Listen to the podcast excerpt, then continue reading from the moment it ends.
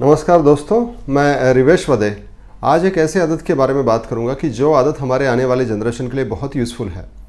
क्योंकि हम अगर देखेंगे कि जब हम छोटे थे, बच्चे थे 12 साल से लेकर 14 साल की एज में तो बहुत ज़्यादा खेला करते थे। फिज़िकली हम बहुत एक्टिव थे, लेकिन आज हम देखते हैं कि आजकल के बच्चे मेंटली बहुत ज़्यादा एक्टिव हैं।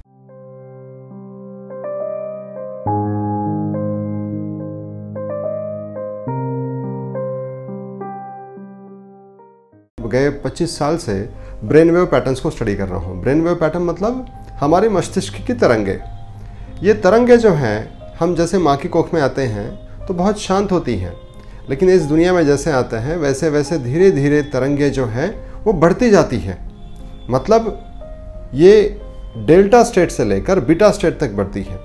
डेल्टा स्टेट ये शुरुआत की अवस्था होती है, जिसमें तरंगे ना की बराबर होती हैं मतलब विचार शून्य। फिर आती है थीटा स्टेट। थीटा स्टेट मतलब दो साल का बच्चा जो होता है, वो आपको उतना ज़्यादा रिस्पॉन्ड नहीं करता। अपने ही आप मस्ती में रहता है। इसकी भी तरंगें बहुत शांत होती हैं। तो ये स्टेट जो होती है, ये थीटा की स्टेट होती है। इसमें बच्चा स्पॉन्ज की तरह होता है। पानी में डाल दो तो सारा पानी सोख ले। वैसे ही इस दुनिया की कई सारी बातें वो इस दो साल में सोख लेता है। मतलब कई सारे हैबिट पैटर्न्स माँ बाप के पैटर्न्स उठा लेता है। दो साल से बारह साल की जो अवस्था होती है, उसको कहते हैं अल्फ़ा अवस्था। अल्फ़ा अवस्था में भी बच्चे एक मेडिटेटिव स्टेट होती हैं, पर इस दुनिया के साथ में मतलब दुनिया के साथ में भी रहते हैं और अपनी दुनिया में भी रहते हैं। तो ये स्टेट में, ये अल्फ़ा स्टेट जो होती हैं, ये अल्फ़ा स्टेट में ब्रेन की तरंगें बहुत कम होती हैं, पर शरीर और शरीर की ग्रंथियाँ हारमोन्स ये डेवलपमेंट होता है। दोस्तों बीटा अवस्था जो है ब्रेन की बीटा अवस्था मतलब तरंगे बहुत ज़्यादा एक्टिव ये हमें चाहिए कि रोज़मर्रा की एक्टिविटी हम बहुत अच्छे से करें परफॉर्मेंस हमारा अच्छा हो, इसके लिए हम चाहते हैं कि हम बिटावस्था में रहें। और हम ये देखते हैं कि ज़्यादा से ज़्यादा देर तक हम बिटावस्था में कैसे रहें। पर इसके चैलेंजेस ऐसे हैं कि जब हम बिटावस्था में होते हैं तो हमारी फ़िज़िकल बॉडी जो है, उतना अच्छा परफॉर्म नहीं करती। वो मतलब रेगुलराइज नहीं हो पाती। अभी आप ये इस चीज़ को समझ लो कि जो इंसान बिटा में है, बिटा अवस्था में होता है हमेशा, वो हार्मोन्स उसके ज़्यादा अच्छे सीक्रेट नहीं होते। इम्यून सिस्टम ठीक नहीं होता फिजिकली स्ट्रांग नहीं होता इमोशनली स्ट्रांग नहीं होता सेंसेशन जो है, वो बिगड़ जाता है। इसलिए हम अब देख पा रहे हैं कि बहुत सारे लोग जो मेंटली बहुत ज़्यादा एक्टिव हैं, वो रिलेशनशिप मेंटेन नहीं कर पा रहे।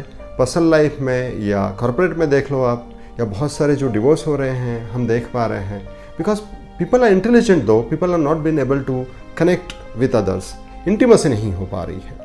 ये ये सब इसकी वजह जो है too much of brain activity beta अवस्था हमेशा होने की वजह से ये सब हो रहा है हम आगे जाके ऐसा भी करते हैं कि सिर्फ़ मेंटली एक्टिव रह जाते हैं और बॉडी जो है उतना अच्छा ज़्यादा परफॉर्म नहीं कर पाती बाहर की चीज़ों को परफॉर्म करने के चक्कर में हम अपने बॉडी के ऊपर जो है बहुत ज़्यादा जुल्म ढाते हैं तो मैं आपको कहूँगा कि हम इसको बैलेंस करें इसके लिए बहुत ज़रूरी है कि हम खेले कूदे भी मैं अभी देख रहा हूँ जैसे कि जो बच्चे बचपन में ही बहुत ज़्यादा एक्टिव हो रहे हैं तो उनके आगे जाके हार्मोन हार्मोनल ग्रोथ नहीं हो पाते। बहुत सारे माँ बाप ये चाहते हैं कि अपने बच्चे मेंटली बहुत ज़्यादा एक्टिव हो काफ़ी ज़्यादा मार्क्स लेके आए एकेडमिकली बहुत ज़्यादा आगे ग्रो करें। गाड़ी जो हमारी चलती है, वो सिर्फ़ एक ही गियर में नहीं चलती, सिर्फ़ फ़र्स्ट गियर में नहीं चलती मतलब सिर्फ़ बीटा हाइपर तरंगों में नहीं चलती।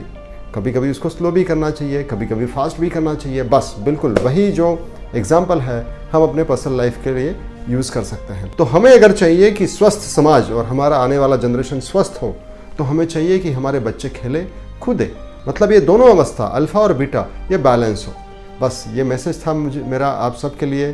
Thank you very much lots of love to you are